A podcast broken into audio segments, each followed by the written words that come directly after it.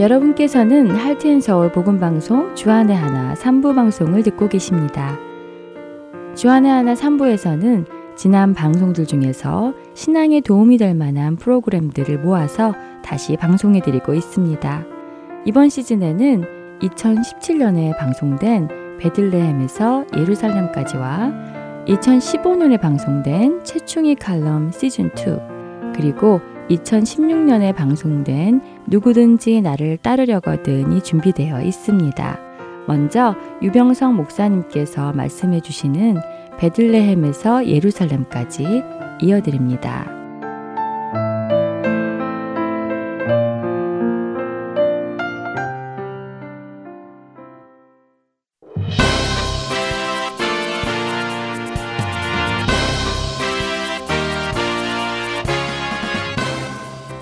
청취자 여러분 안녕하십니까? 베들레헴에서 예루살렘까지 진행의 유병성 목사입니다. 다윗은 베들레헴에 살면서 사무엘 선지자로부터 기름 부음을 받았습니다. 골리앗을 물리친 후 사울의 궁전이 있는 기부하에 살게 되는데 이 기간에는 사울로부터 여러 번 목숨을 위협받습니다. 방랑 생활을 시작해서 가드의 아기스 왕에게 갔다가 미친 척하여 겨우 빠져나오기도 했죠. 그 후 아둘람 공동체를 시작하는데 이때 그와 비슷한 처지의 사람들이 몰려들어 600명까지 늘어났습니다. 공동체를 이끌고 마운 광야, 엥게디 요새, 십광야를 다니면서 생활하는 동안 점점 세력이 성장해 갔습니다. 처음으로 정착 생활을 한 곳은 시글락입니다. 이 기간에 유다 남부의 많은 지역과 왕래를 하며 좋은 관계를 유지했을 뿐만 아니라 관계성을 더 넓혀 나갔습니다. 두 번째로 정착 생활을 한 곳은 헤브론입니다. 사무엘 하가 시작되고 다윗이 헤브론으로 옮겼는데 곧바로 유다 사람들이 그에게 기름을 붓고 왕으로 세웁니다. 그 이후 지금까지는 한 번도 다윗이 헤브론을 벗어났다는 언급이 없는데요. 바로 이 시점에서 스무 번째 여정이 시작됩니다. 오늘 여정은 크게 세 가지 스토리가 연결됩니다. 첫 번째 스토리는 이스라엘 모든 장로가 헤브론으로 와서 다윗을 온 이스라엘의 왕으로 세우는 것입니다. 지난 시간에는 사울의 집이 두 번의 끔찍한 살인 사건으로 완전히 무너져 내립니다. 희생된 두 사람은 다윗에 의해 헤브론에 묻히고 사무엘 하 4장이 끝이 납니다. 사무엘 하 5장 1절 이스라엘 모든 지파가 헤브론에 이르러 다윗에게 나와 이르되 보소서 우리는 왕의 한 골육이니이다. 사무엘하 5장이 시작되자마자 이스라엘 모든 지파의 대표가 헤브론에 있는 다윗을 찾아옵니다. 하지만 우리 모두 염두에 두어야 할 부분은 4장과 5장으로 넘어오는 과정에서 어느 정도의 시간이 흘렀는지는 알 수 없다는 것입니다. 몇 년의 시간이 흘렀을 수도 있는 것입니다. 이들 지파들은 주로 북쪽 지파들입니다. 유다 지파 사람들은 이미 헤브론에 같이 있기 때문이지요. 이들 북쪽 지파 사람들이 다윗을 향하여 한 골육이라고 말할 수 있는 이유는 다윗이 사울의 딸 미갈과 결혼했기 때문입니다. 사무엘하 5장 2절에 전에 곧 사울이 우리의 왕이 되었을 때에도 라는 표현이 나옵니다. 히브리어로 이 구절을 읽으면 전에에 해당하는 관용구가 참 재미있는 표현입니다. 히브리어로 하면 감에트몰 감실숑입니다. 직역하면 어저께도 역시 그저께도 역시라는 뜻입니다. 이것을 한국어 성경에서는 전에라고 번역한 것이죠. 그리 먼 과거가 아닌 가까운 과거를 표현하는 관용구입니다. 이런 표현이 사용된 구절이 한 군데 더 있습니다. 사무엘상 4장 7절 블레셋 사람이 두려워하여 이르되 신이 진영에 이르렀도다 하고 또 이르되 우리에게 화로다 전날에는 이런 일이 없었도다. 이 구절에 나오는 전날에는에 해당하는 히브리어가 동일한 히브리어입니다. 블레셋이 이스라엘과의 전쟁을 시작할 때부터 가리키는 아주 가까운 과거를 의미합니다. 어느 정도 히브리어의 의미를 잘 살린 번역이라 생각합니다. 본문을 천천히 읽어보면 다윗을 가리켜서도 왕이라고 표현했습니다. 이스라엘을 거스려 출입하게 하신 분은 왕이시었고 해서 왕은 다윗입니다. 여호와께서도 왕에게 말씀하시기를 에서도 왕은 다윗입니다.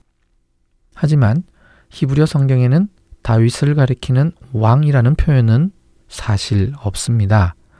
이것은 한국어 습관 때문에 어쩔 수 없이 변경한 표현이지요. 히브리어 성경에서는 이스라엘 지파 대표들이 다윗을 가리켜 말할 때는 그냥 2인칭 단수 인칭 대명사를 그대로 사용했습니다.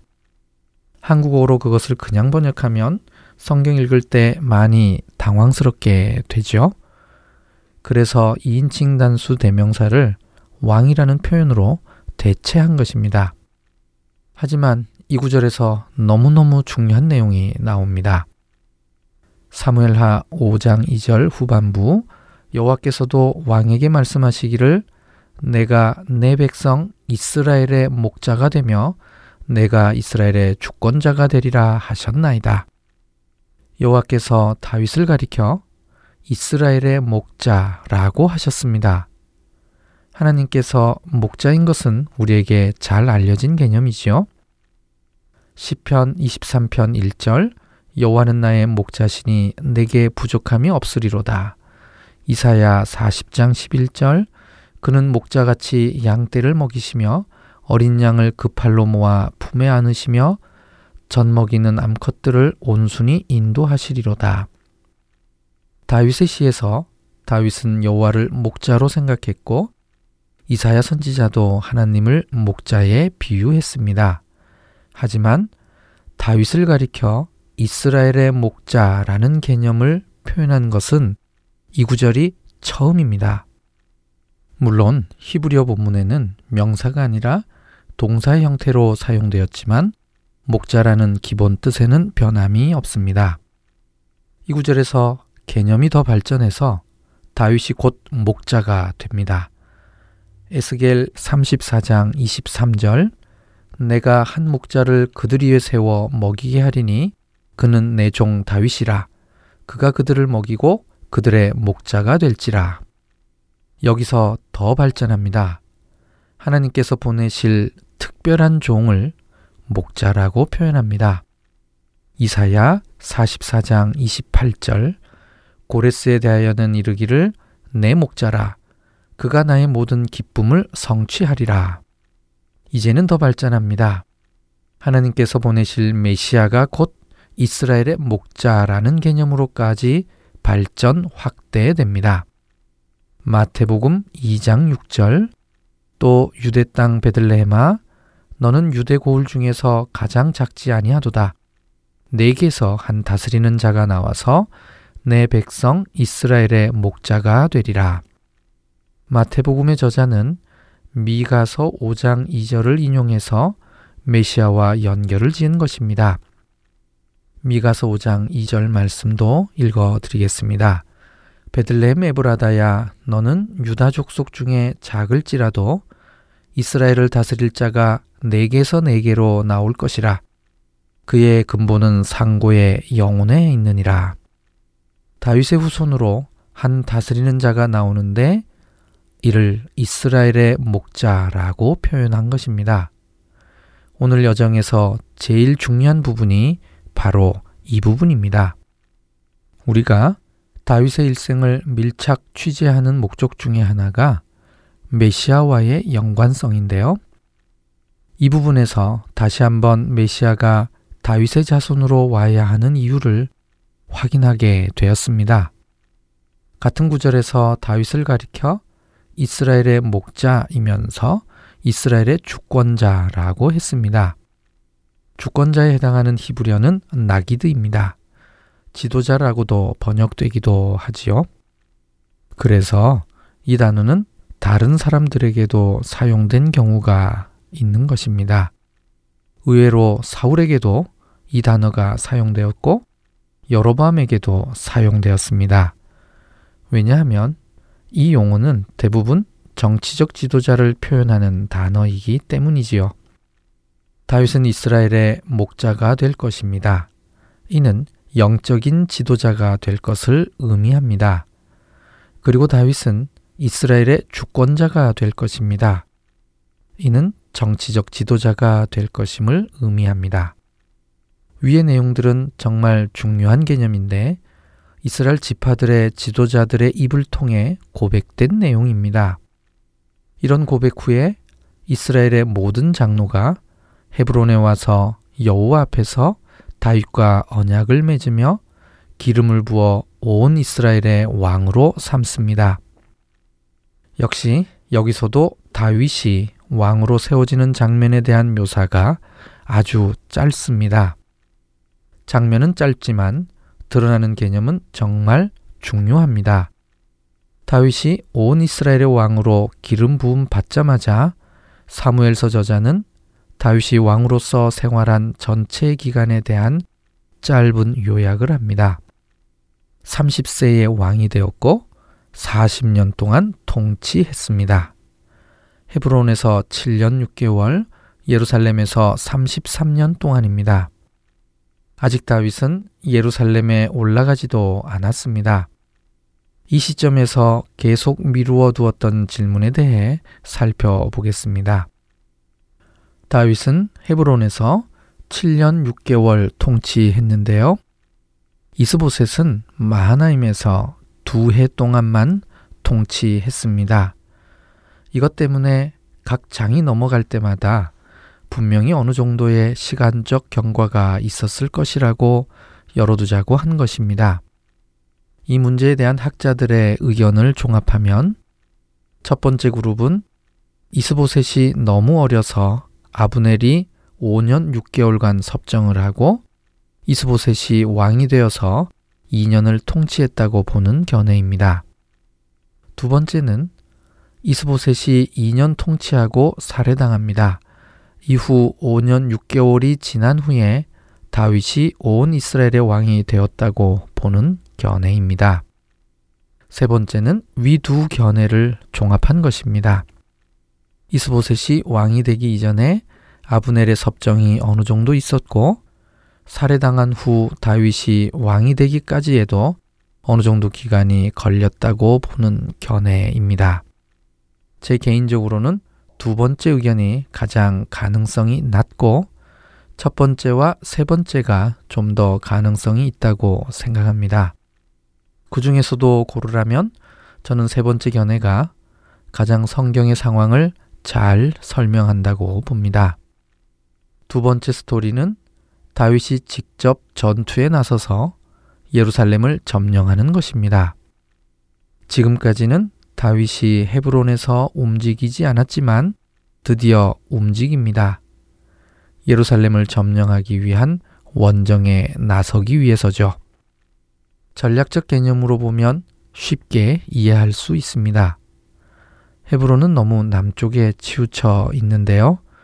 그래서 온 이스라엘의 왕으로 전국을 통치하기에는 적합하지 않는 곳입니다. 새로운 통치의 중심지를 찾아야 했습니다. 그래서 선택한 곳이 예루살렘이었습니다. 예루살렘이 갖는 중요한 전략적 지리적 특징은 온 이스라엘의 중심부에 있다는 것입니다. 사울의 통치 중심지였던 기브아가 그런 곳이었는데 사울의 그림자를 벗으면서도 동일한 효과를 낼 수 있는 곳이 바로 예루살렘이었습니다. 하지만 예루살렘에는 여부수 족속이 거주하고 있었는데요. 그래서 점령해야만 했습니다. 이것 때문에 다윗이 직접 출정한 것이지요. 성경에는 예루살렘이 여부스 족 속의 성읍이라고 이미 언급되어 있습니다. 여수아 15장 63절 예루살렘 주민 여부스 족속을 유다 자손이 쫓아내지 못하였으므로 여부스 족속이 오늘까지 유다 자손과 함께 예루살렘에 거주하니라. 유다 자손의 기업이었지만 쫓아내지 못했습니다. 그런데 헷갈리게 비슷하지만 좀 다른 언급이 또 있습니다. 사사기 1장 21절입니다. 베냐민 자손은 예루살렘에 거주하는 여부스 족속을 쫓아내지 못하였으므로 여부스 족속이 베냐민 자손과 함께 오늘까지 예루살렘에 거주하니라. 여기서는 베냐민 지파의 기업인데 베냐민이 쫓아내지 못했다고 합니다. 어느 구절에 따라야 할까요? 예루살렘은 누가 쫓아내지 못한 것일까요? 결론을 말씀드리자면 대부분의 학자들이 여호수아서를 따라 해석합니다.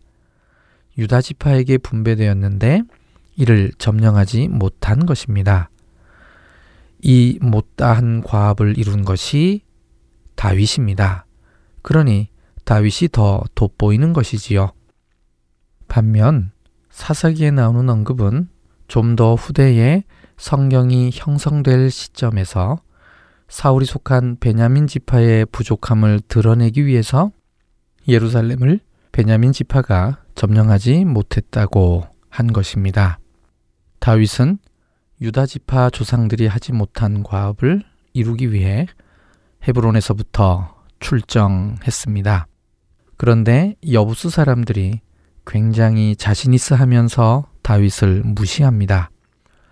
사무엘하 5장 6절 뒷부분에 그 사람들이 다윗에게 이르되 맹인과 다리 저는 자라도 너를 물리치리라 하니 그들 생각에는 다윗이 이리로 들어오지 못하리라 함이나 이 부분에 대해서는 다음과 같은 해석도 있습니다. 고대 근동에서는 적이 쳐들어왔을 때 맹인과 다리 저는 자를 인간 방패를 삼는 경우가 있었다고 합니다. 그래서 실제로 여부수 사람들이 그들을 성벽 위에 세웠을 수도 있다고 보는 것입니다. 혹 그랬다고 해도 본문의 의미가 크게 달라지지는 않습니다. 그런데 다윗은 이것을 역이용합니다. 사무엘하 5장 8절 그날에 다윗이 이르기를 누구든지 여부스 사람을 치거든 물 깃는 데로 올라가서 다윗의 마음에 미워하는 다리 저는 사람과 맹인을 치라 하였으므로 다윗은 이 말을 이용해서 여부스 사람을 역으로 무시합니다. 다윗은 아예 여부스 사람들을 다리 저는 사람과 맹인 취급을 한 것이죠. 이 구절에 나오는 물 깃는 데는 오늘날 예루살렘의 다윗성 안에 있는 외렌 수직갱이라고 전통적으로 생각합니다. 히브리어로는 찌노르인데 이 단어에 대한 해석이 분분하기 때문에 다른 해석들도 있는 것입니다. 그래서 속담이 생겼다고 합니다. 사무엘하 5장 8절의 후반부입니다. 속담이 되어 이르기를 맹인과 다리 저는 사람은 집에 들어오지 못하리라 하더라. 이 속담이 말하는 1차적 의미는 다윗은 이들을 싫어하기 때문에 다윗의 궁전에 들어오지 못하게 했다는 것입니다. 하지만 후대에는 이 구절에서 나오는 집을 성전으로 해석하게 됩니다. 그래서 성전에 맹인과 다리 저는 사람들은 출입을 금지시키게 됩니다. 이걸 알면 사도행전 3장 2절을 좀 더 역사적으로 문화적으로 이해할 수 있게 됩니다. 나면서 못 걷게 된 이를 사람들이 메고 오니 이는 성전에 들어가는 사람들에게 구걸하기 위하여 날마다 미문이라는 성전 문에 두는 자라.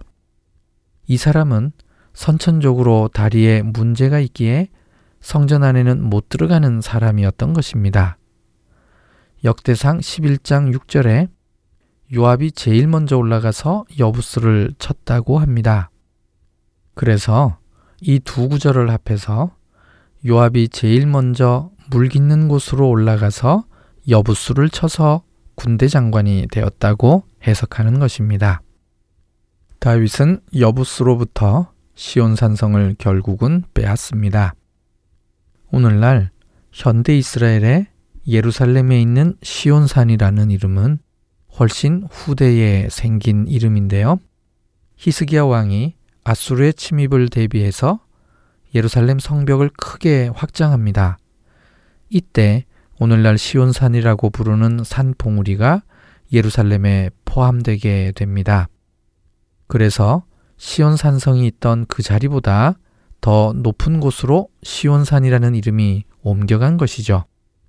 원래의 시온산은 오늘날 황금돔이 있는 그 자리가 시온산이었습니다. 다윗은 자신의 이름을 따서 다윗성이라고 부릅니다. 히브리어로는 이르 다비드입니다. 그리고 밀로에서부터 안으로 다윗성을 둘러서 성벽을 쌓습니다. 또 한 번에 성경 저자의 해설이 나옵니다. 사무엘하 5장 10절 만군의 하나님 여호와께서 함께 계시니 다윗이 점점 강성하여 가니라. 이 개념은 사무엘하 3장 1절에서부터 나온 개념입니다. 하지만 이미 사무엘 상에서부터 성취되어 오던 개념이죠. 아둘람 공동체를 만든 이후부터 다윗은 계속 조금씩 조금씩 성장하면서 점점 강해졌기 때문입니다. 마지막으로 세 번째 스토리로 넘어가겠습니다.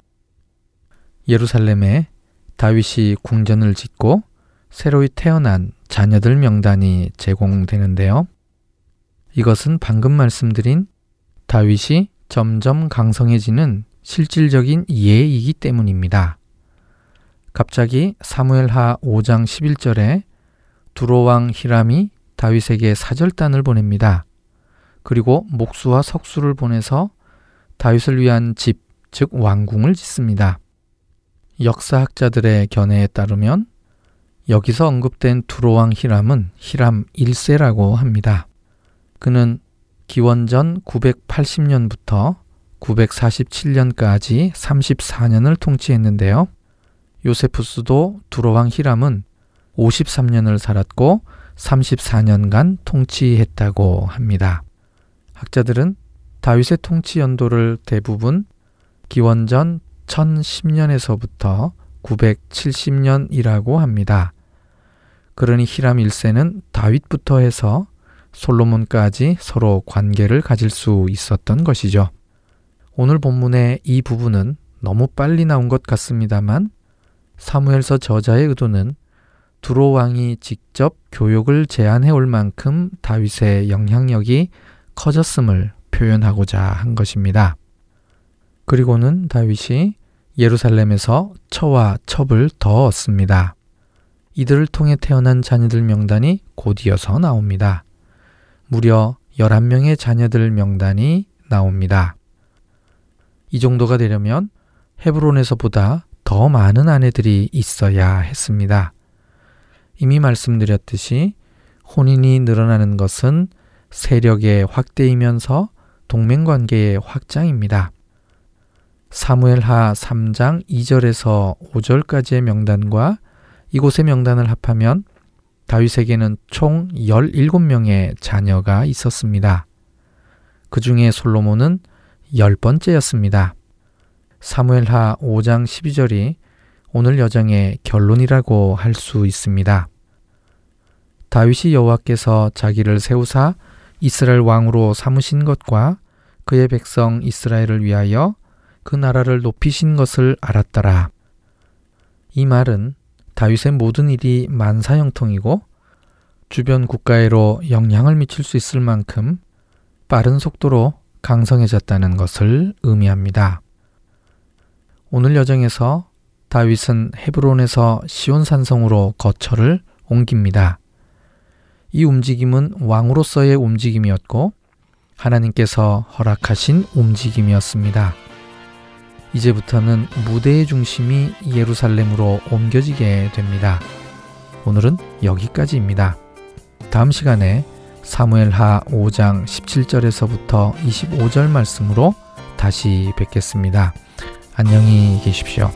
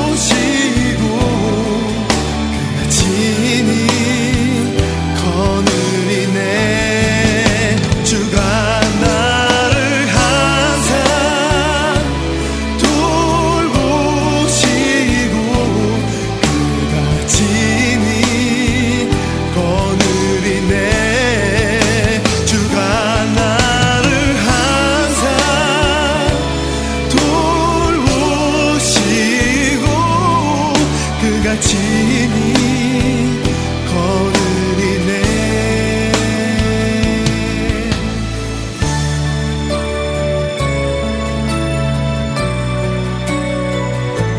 그같이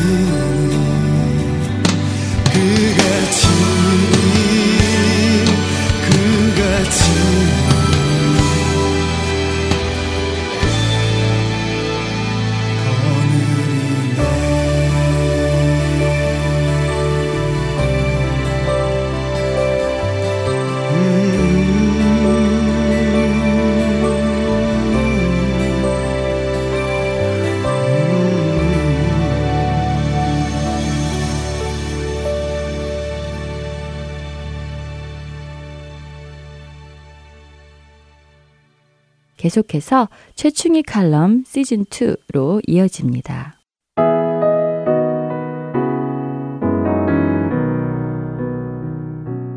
어렸을 때 거짓말을 해서 어머니께 크게 매를 맞고요. 혼이 난 적이 있습니다. 4살 때부터 아래 옷집에서 살며 아주 친하게 지냈던 친구가 있었는데요. 몇 년 후에 저희가 이웃 동네로 이사를 하는 바람에 매일 보던 친구를 자주 못 보게 되었죠. 저는 가끔 친구가 그리우면 30분이 넘는 거리를 걸어서 친구 집에 놀러 가곤 했습니다. 어머니는 저를 보시면서 언제까지 집에 돌아와야 한다고 시간을 정해주셨죠. 그리고 그 시간을 어기면 저는 어머니께 야단을 맞아야 했습니다. 그래서 저는 친구 집에 도착하면요. 친구 어머니께 돌아가야 할 시간을 말씀드리고 알려달라고 부탁을 드리곤 했었죠. 그런데 어느 날 친구 부모님이 외출을 하시고 저는 친구와 친구 언니들과 재미있게 놀다가요. 그만 어머니와의 약속 시간을 놓치고 말았습니다. 제가 걱정을 하며 괴로워하고 있는데 저보다 서너 살 위인 친구 언니가 저에게 어머니의 벌을 피할 방법을 가르쳐 주었습니다. 그것은 거짓말이었죠. 집에 돌아가다가 어떤 아저씨가 저를 데리고 가려고 해서 붙잡혀 있다가 도망 나왔다고 하랍니다. 어린 저는 정말 그렇게 하면 되겠다고 생각하고요. 두근거리는 가슴을 안고 집에 도착했습니다. 어두워진 저녁에 도착한 저를 어머니는 무서운 얼굴로 바라보시면서 왜 이리 늦었냐고 추궁을 하셨어요. 저는 그런 어머니가 너무 무서워서 언니가 시킨 거짓말을 그대로 하고 말았습니다. 저의 거짓말을 들은 어머니는 그게 정말이냐고 다시 물으셨습니다. 그래서 정말이라고 했죠. 그러자 어머니의 얼굴이 사색이 되시는 것이었습니다. 그 사람이 너를 어떻게 하드냐고 꼬치꼬치 캐물으시는데요. 어린 저는 무슨 말로 어떻게 대답을 해야 할지 몰라서 어리버리 둘러대느라 진땀을 빼다가요. 결국은 거짓말이 들통이 나고 말았습니다. 어머니는 쌀이나무 회초리로 사정없이 저의 종아리를 치셨습니다. 늦은 것은 이해할 수 있지만 거짓말은 정말 나쁜 것이라고 하시면서요. 눈물이 쏙 빠지게 매섭게 저를 때리셨죠. 지금도 그 기억이 생생하니까요. 그날의 그 충격이 저에게는 참 컸던 것 같습니다. 어머니는 거짓말이 세상에서 제일 나쁜 것이라고요. 그날 무서운 매로 가르쳐 주셨죠. 그런 어머니의 교육으로 저는 정직을 높은 가치로 여기고 살게 되었습니다. 그런데 정직함이 그렇게 중요하다고 생각하고 살아온 제가요. 지금까지 살아오면서 정말 정직하게만 살아왔을까 돌아보게 됩니다. 부끄럽게도 그렇지가 않습니다. 더구나 크리스천이 된 후에도요. 저도 모르게 튀어나오는 거짓말들이 있음을 발견하게 되어서 참 부끄러워했던 적이 있습니다. 어느 날 우체국에 가서 소포를 붙이는데요. 우체국 직원이 묻더군요. 소포 속에 편지가 있습니까? 아, 저는 생각할 겨를도 없이 아니요? 라고 자동적으로 대답을 했습니다. 그런데 사실은 편지가 소포 안에 있었답니다. 편지는 따로 우표를 붙여 보내야 한다는 걸 순간적으로 머릿속에 떠올렸으면서도요. 저는 자연스럽게 아니요라고 대답을 했던 것이죠. 돌아서는 제 얼굴이 얼마나 화끈거리든지요. 저도 모르게 튀어나오는 거짓말. 아, 크리스찬이 이래도 돼? 하면서 그때 저를 자책했던 기억이 떠오릅니다. 한 번은 한국에 방문해서 미국으로 돌아오는 길에 친한 친구 몇이 한 친구 집에 모여서 하루를 함께 지낸 적이 있었습니다. 귀국하는 날 아침에 친구의 설거지를 돕는데 금이 간 컵인 줄 모르고요. 열심히 씻다가 컵이 깨지면서 썩 소리가 나도록 손을 아주 깊게 베어서 병원으로 달려갈 수밖에 없는 응급 상황이 생기고 말았죠. 의사의 말이 상처가 깊어서 신경에 이상이 있을 수 있다고 수술을 서두르지 않으면요. 손을 사용하는데 지장이 생길 수 있다고 했습니다. 심각한 표정을 짓는 의사의 말에 저희 모두는 긴장을 했고요. 친구는 자신의 보험으로 해야 병원비를 줄일 수 있다고 하면서 친구의 보험으로 저를 서둘러 등록을 시켰습니다. 경황이 없던 터라 저도 친구가 시키는 대로 따라 했었는데요. 시간이 지날수록 마음이 무거워지고 불편해지기 시작했죠. 친구는 저를 부를 때 자신의 이름으로 불러야 할 판이었습니다. 처음에는 이름을 서로 바꿔 부르면서 실수도 하고 그러면서 옆에 따라온 친구들하고 웃곤 했었는데요. 가만히 생각해 보니까 우리가 다른 사람들에게 거짓말을 하고 있다는 생각이 점점 뚜렷해지기 시작했습니다. 더구나 목회자의 아내인 제가 이럴 수는 없다는 생각에 친구에게 조용히 제 마음을 얘기했죠. 친구는 이렇게 저에게 말했습니다. 걱정 마충이야. 여기선 다 이렇게 해. 너 돈도 없는데 보험 없으면 병원비가 너 얼마나 비싼 줄 알아? 수술도 해야 한다잖아. 그냥 내 보험으로 해. 내가 그냥 알아서 할게. 결국 저는 그날 병원을 다른 곳으로 옮겼고 제 이름으로 등록을 해서 수술을 받았습니다. 그리고 나중에 알고 보니까 미국에서의 제 보험이 한국에서도 적용이 된다고 해서요. 수술비와 입원비 일부를 보험으로 보상받을 수 있었죠. 아이고, 저의 부끄러운 거짓말 과거사를 애청자 여러분들께 이렇게 고백하게 되고 말았네요. 그런데 뭐 어디 이뿐이겠습니까? 지금까지 살아오면서 의식하든 의식하지 못하든 저지른 거짓말들이 또 얼마나 있을까요? 때론 사실보다 과장된 표현으로, 때로는 자존심 때문에, 또는 곤혹스런 순간을 모면하기 위해서 그렇게 한 거짓말들은 없었을까요? 성경에는 거짓말 때문에 그야말로 망신을 당한 부자지간이 있습니다. 그들은 바로 아브라함과 그의 아들 이삭이죠. 기근을 피해 애굽으로 내려간 아브라함은 바로로부터 목숨을 건지기 위해 아리따운 이모의 아내를 누이라고 속이고요. 결국은 아내를 바로에게 내어주는 결과를 맞게 되죠. 하나님께서 간섭하셔서 이 두 사람을 보호해 주시지 않으셨다면 언약의 아들 이삭은 이 세상에 없었을 것입니다. 이런 일이 한 번뿐이면 또 이해를 하겠는데요. 아브라함은 그 후에도 똑같은 거짓말을 아비멜렉 왕에게 하고 하나님께서는 또다시 곤경에서 구해주시죠. 그 아버지의 그 아들이라고요. 이삭도 아버지와 똑같은 거짓말로 아내에게 부끄러운 남편이 되고 맙니다. 아브라함과 이삭의 경우를 보면요. 거짓말은 두려움에서 오는 것 같습니다. 진실을 말하면 그 결과가 손해가 될 것 같고요. 어려움이 닥칠 것 같아서 거짓말을 하게 됩니다. 현재의 위기와 손해를 모면하려고 거짓말을 합니다. 아내를 누이라 속인 그 거짓말 사건 이후에 아브라함은 오히려 바로에게서 많은 시종들과 재산을 얻게 되죠. 그렇지만 오랜 후의 결과를 보게 되면요. 그건 결코 좋은 일이 아니었습니다. 애굽의 여종 하갈 그녀는 애굽 왕에게 거짓말을 해서 결과적으로 아브라함 집안에 들어온 여종임을 짐작할 수 있고요. 하갈과 그 아들 이스마엘 그리고 그 후손들을 생각하면 결코 그것은 축복이었다고 할 수 없는 일이었습니다. 엘리사의 사환인 게하시는 물질적 욕심에 끌려 거짓말을 했고 그는 문둥병이라는 처벌을 받았습니다. 아나니와와 삽비라 부부는 신성한 교회 공동체 안에서 불신앙적인 명예욕으로 거짓말하다가요 성령을 속인 죄로 그 자리에서 죽임을 당하게 됩니다. 이렇게 악한 거짓말은 죽어도 마땅한 무서운 죄로 성경은 말씀하고 계시죠. 그런데 지금 우리가 사는 이 세상은 어떤가요? 정말 거짓으로 가득 차 있는 듯 합니다. 정부도 못 믿고요. 위정자도 선생도 의사도 심지어 목사와 크리스천들끼리조차도 서로를 못 믿는 세상이 되고 말았습니다. 서로가 서로를 손가락질하며 사람이 사람을 못 믿는 세상. 그야말로 거짓말을 밥 먹듯 하는 세상에서 우리는 살고 있죠. 정직한 사람이 드물어 귀한 세상이 되었습니다.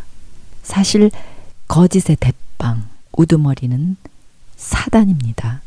성경은 사단을 거짓의 압이라고 부르죠. 거짓의 배후에는 악한 영이 도사리고 있음을 성경은 말씀하고 계십니다. 사람을 불순종의 죄에 빠뜨린 원흉도 거짓말로 유혹한 사탄입니다. 그래서 하나님께서는 그토록 거짓을 미워하시는 것이죠.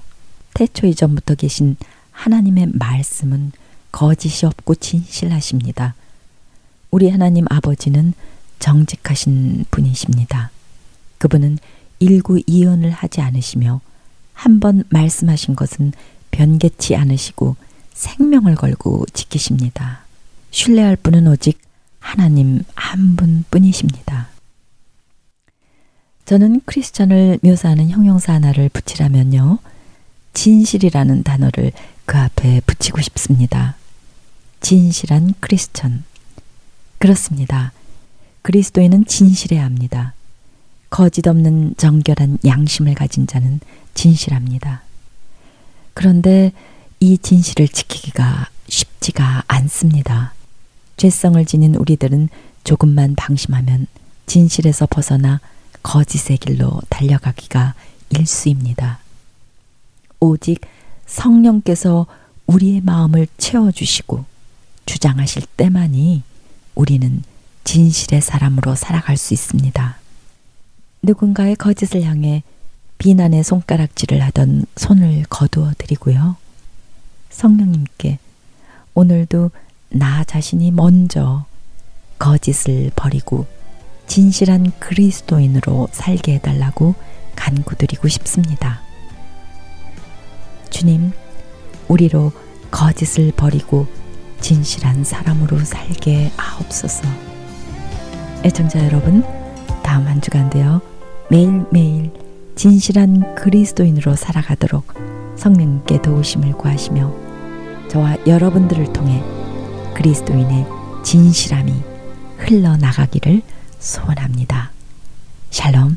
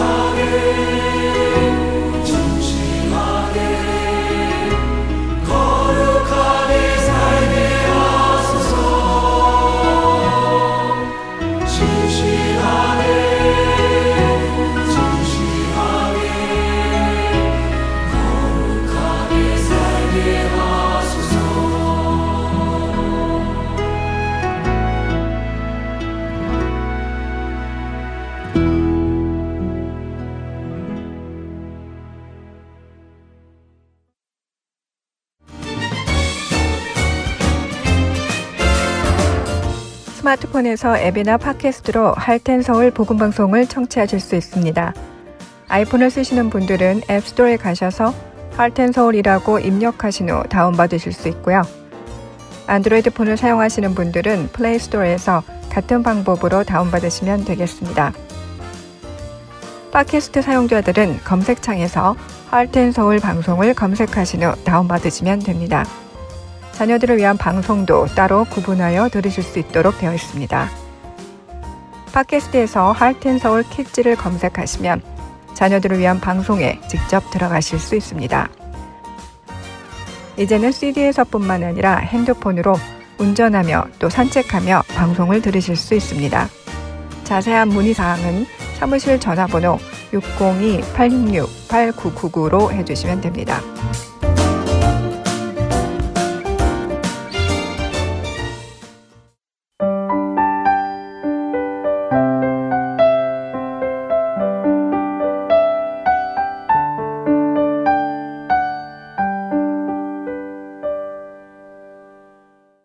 이어서 누구든지 나를 따르려거든 함께 들으시겠습니다.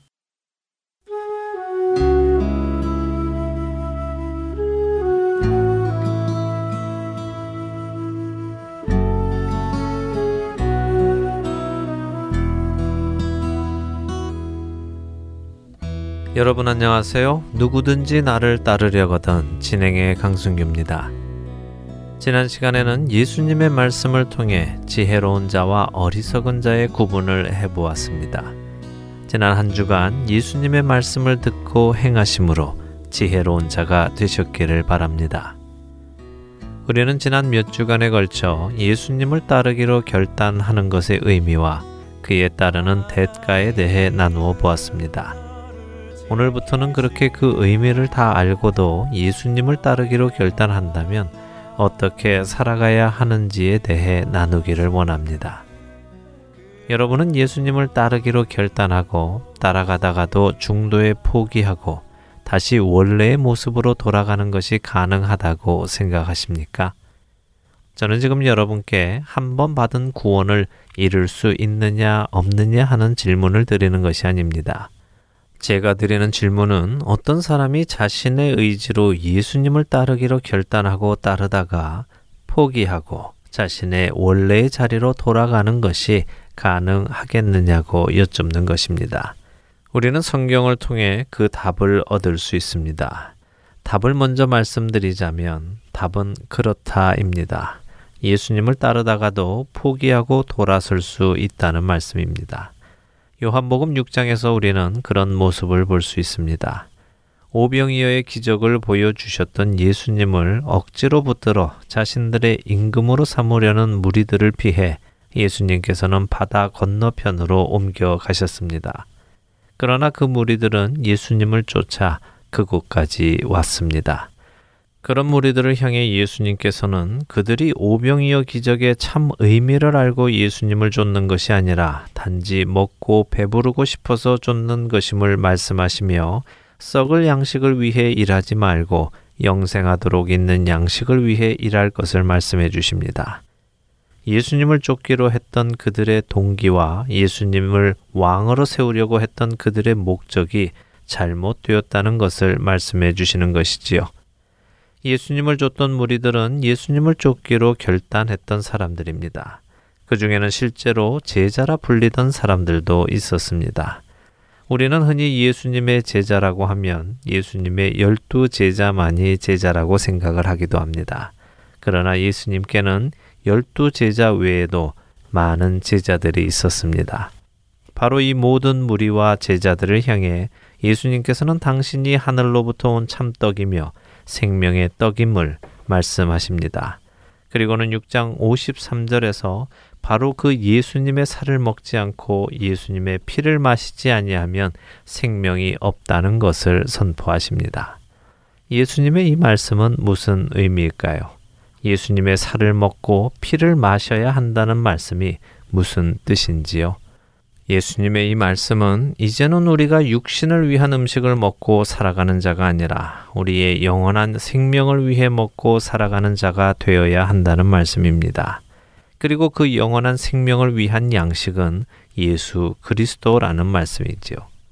우리는 그리스도로 먹고 마시고 살아가야 한다는 말씀입니다. 더 쉽게 말하자면 우리가 예수님 안에 거하고 예수님 안에 남아서 예수님과 함께 살아가야 한다는 말씀입니다. 예수님을 따르기로 결단한 사람은 이제는 자신은 죽고 예수로 살아가는 사람이 된다는 의미입니다. 이것이 쉬운 일일까요?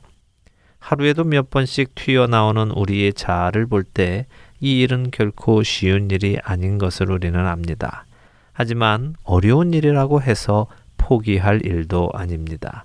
우리는 결코 포기해서는 안 됩니다. 예수님을 따르는 것을 포기한다는 것은 곧 영원한 생명을 포기한다는 의미이기 때문입니다. 하지만 아쉽게도 예수님의 이 말씀을 들은 많은 사람들은 이 말씀이 듣기에 어렵다고 말합니다.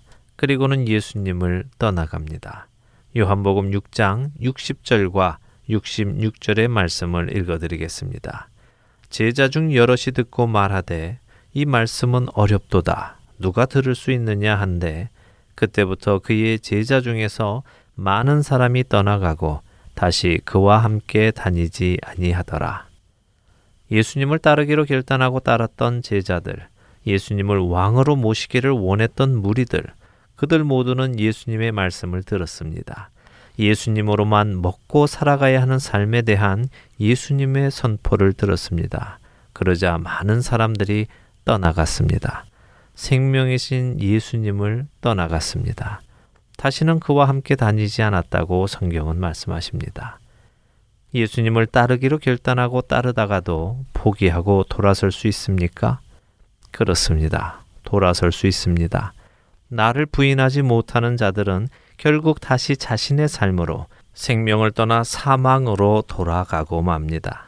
이렇게 떠나가는 제자들을 바라보시면서 예수님께서는 남아있는 제자들에게도 물으십니다. 요한복음 6장 67절입니다. 예수께서 열두 제자에게 이르시되 너희도 가려느냐? 예수님이 말씀하시던 요한복음 6장 그 시대부터 우리가 살아가고 있는 지금 이 시대까지 많은 사람들이 예수님을 쫓기로 결단했었습니다. 그러나 그들 중 많은 사람들이 예수님을 쫓는 것을 중도에 포기하기도 했습니다. 예수님을 쫓는다는 의미는 예수님으로만 먹고 살아간다는 의미입니다. 교회를 다닌다고 해서 예수님을 쫓는다고 말할 수는 없습니다. 세례를 받았다고 해서 예수님을 쫓는다고 말할 수도 없습니다. 예수님을 쫓는다는 것은 나는 죽고 내 안에 예수께서 살아가신다는 의미입니다. 사람들은 예수님만으로 살아가는 것을 포기합니다. 돌아섭니다. 어렵다고 말합니다. 그래도 될 것이라고 생각합니다. 이렇게 이 시대에도 예수님을 떠나가는 제자들을 바라보며 예수님께서 오늘 여러분께 물으십니다. 너희도 가려느냐? 예수님의 이 질문에 여러분은 무엇이라 대답을 하시겠습니까? 세상은 점점 부패해 가고 그리스도의 제자들이 점점 세상과 타협하며 진리의 말씀에서 떠나가고 있는 이때에 너희도 그렇게 떠나가려느냐라고 예수님께서 물으신다면 여러분은 무엇이라 대답하시겠습니까? 예수님의 이 심각한 질문에 여러분의 대답을 생각해 보시기 바랍니다. 이 대답은 여러분의 영원한 생명을 결정 지을 수 있기 때문입니다. 예수님의 이 질문을 받았던 열두 제자 중 시몬 베드로는 정답을 이야기합니다. 요한복음 6장 68절과 69절의 말씀입니다. 시몬 베드로가 대답하되 주여 영생의 말씀이 주께 있사오니 우리가 누구에게로 가오리이까? 우리가 주는 하나님의 거룩하신 자이신 줄 믿고 알았사옵나이다. 여러분의 대답은 어떻습니까? 베드로의 이 대답과 같은 대답이시기를 바랍니다. 영원한 생명의 말씀이 바로 예수 그리스도께 있고 바로 그분이 영원한 생명의 말씀 그 자체이십니다. 그분 안에 우리가 거하고 그분이 우리 안에 거하실 때 우리는 그분으로 먹고 마시며 살아가게 됩니다. 이것은 어려운 말씀입니다. 그러나 어렵다고 해서 돌이킬 수 없는 말씀입니다. 예수님의 이 말씀을 듣고 예수님을 떠나가던 제자들을 향해 예수님은 어떻게 하셨습니까?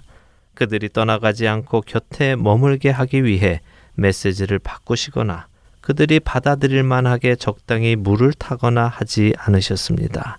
또 그 말씀을 취소하시지도 않으셨습니다. 예수님은 모든 사람을 초청하셨습니다.